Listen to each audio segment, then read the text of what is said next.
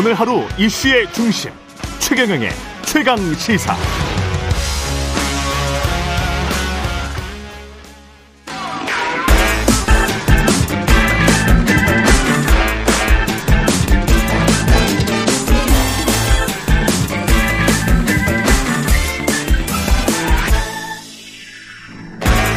네, 최근의 최강시사 한 번 더 뉴스 먼저 가겠습니다. 기온 좋으니 약간 늦으시는 것 같네요. 주말까지 전국에 많은 비가 내릴 것으로 전망됩니다. 비가 내리는 지역에서는 가급적 대중교통을 이용하시기 바라고요.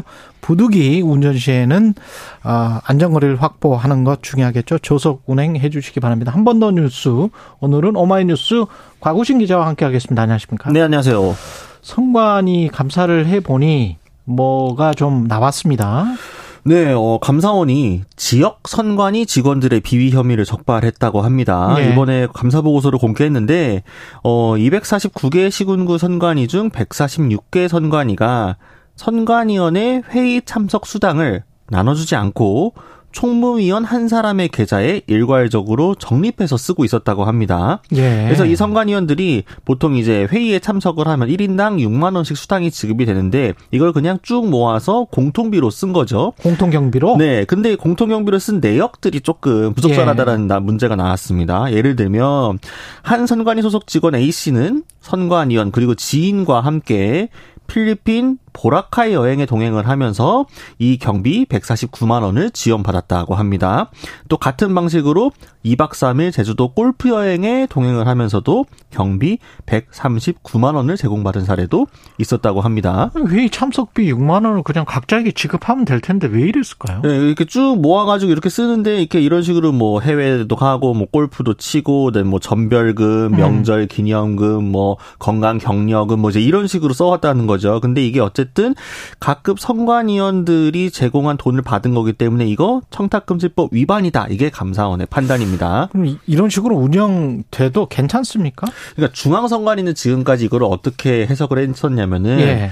선관위원은 선관위 직원의 삼, 상급 공직자다. 그러니까 직원이. 예, 예. 위원으로부터 금품을 금액 제한 없이 수수할 수 있다라는 겁니다. 그러니까 보통 이렇게 청탁금지법이 위반될 때는 인사권 하급자가 예. 상급자에게 좀 내가 잘 보이려는 목적으로 이제 뭔가 금액을 전달하거나 했을 때 좀 문제가 되는 경우가 많잖아요. 근데 이거는 반대로 받는 거기 때문에 어. 위에서 아래로 내려오는 경력금 차원이기 때문에 이건 큰 문제가 안 된다라는 게 지금까지의 선관위 판단이었다라는 겁니다. 근데 감사원의 판단은 네, 다르다. 이건 임의 해석이다. 법을 그렇게 해석하면 안 된다라고 지적을 한 거고요. 음. 그래서 이렇게 금품을 수수한 128명에게 대해서는 이 위반 사실을 법원에 통보하는 등 적정 조처를 하라고 통보를 하고 예. 회의 참석 수당 뭐 한 명에게 임의로 다 몰아서 주지 말고 개별적으로 나눠서 줘라라고 음. 또 권고를 했다고 합니다.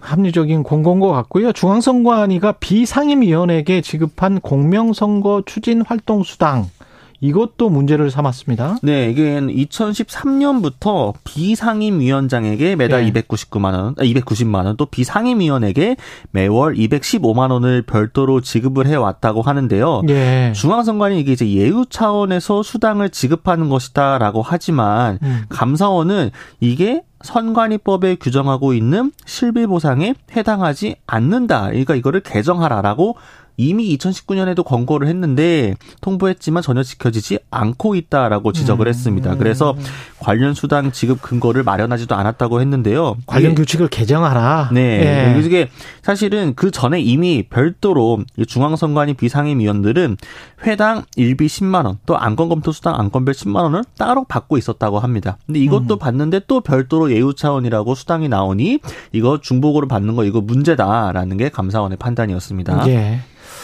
중앙선거관리위원회 신임 사무총장은 25일 빠르면 그때 이제 임용될 전망이라고 하고요. 네, 예. 지금 보도를 보면 25일이 유력해 보입니다. 후임 사무총장 임용을 이날 어, 중앙선관위 청사에서 위원회 열려가지고 논의할 예정이라고 하는데요.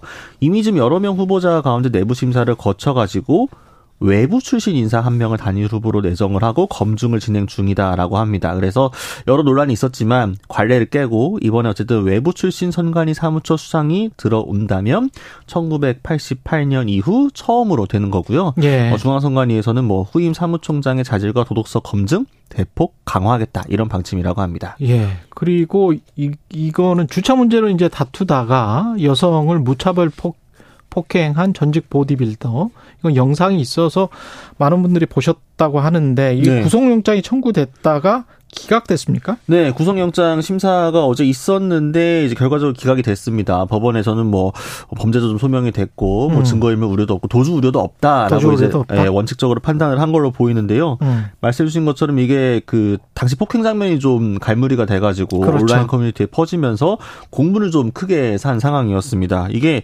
상가 주차장에서 어 이 주차 관련 시비가 붙었던 건데 예. 30대 여성 B 씨가 주차를 좀 빼달라라고 요구를 하자 이에 대한 시비가 붙어가지고 A 씨가 어 무차별적으로 이 B 씨를 폭행을 했던 사건인데요.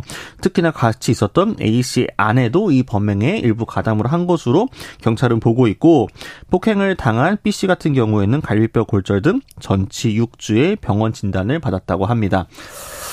A 씨는 뭐라고 그랬어요? 이 보디빌더는? A 씨는 일단 저기 아내가 폭행당한 걸로 착각을 해서 화가 아, 나서 아내가 이렇게 폭행당한 걸로? 네, 옆에 이제 같이 있었는데 이제 시비가 걸린 상황에서 아내가 좀 폭행을 당한 걸로 본인이 착각을 해서 했다고 하는데 그래도 어쨌든 이분이 뭐 보디빌더로 활동도 했고 트레이너로 활동을 하고 계신 분인데 예.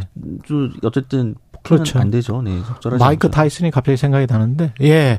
근데 구속영장의 기준대로 했겠지만 원칙대로 했겠죠. 예. 네. 시민들이 봤을 때는 언제 구속되고 언제 구속이 안 되는 거야? 이거는 헛갈릴 거는 같아요. 김준호 변호사한테 나중에 그 이거 한번 과외로 한번 물어볼게요. 예? 원칙 일관되게 지켜져야 될 텐데 말이죠. 뭐, 저는 잘 모르겠네. 예. 한 번 더 뉴스 과구신 기자였습니다. 고맙습니다. 감사합니다.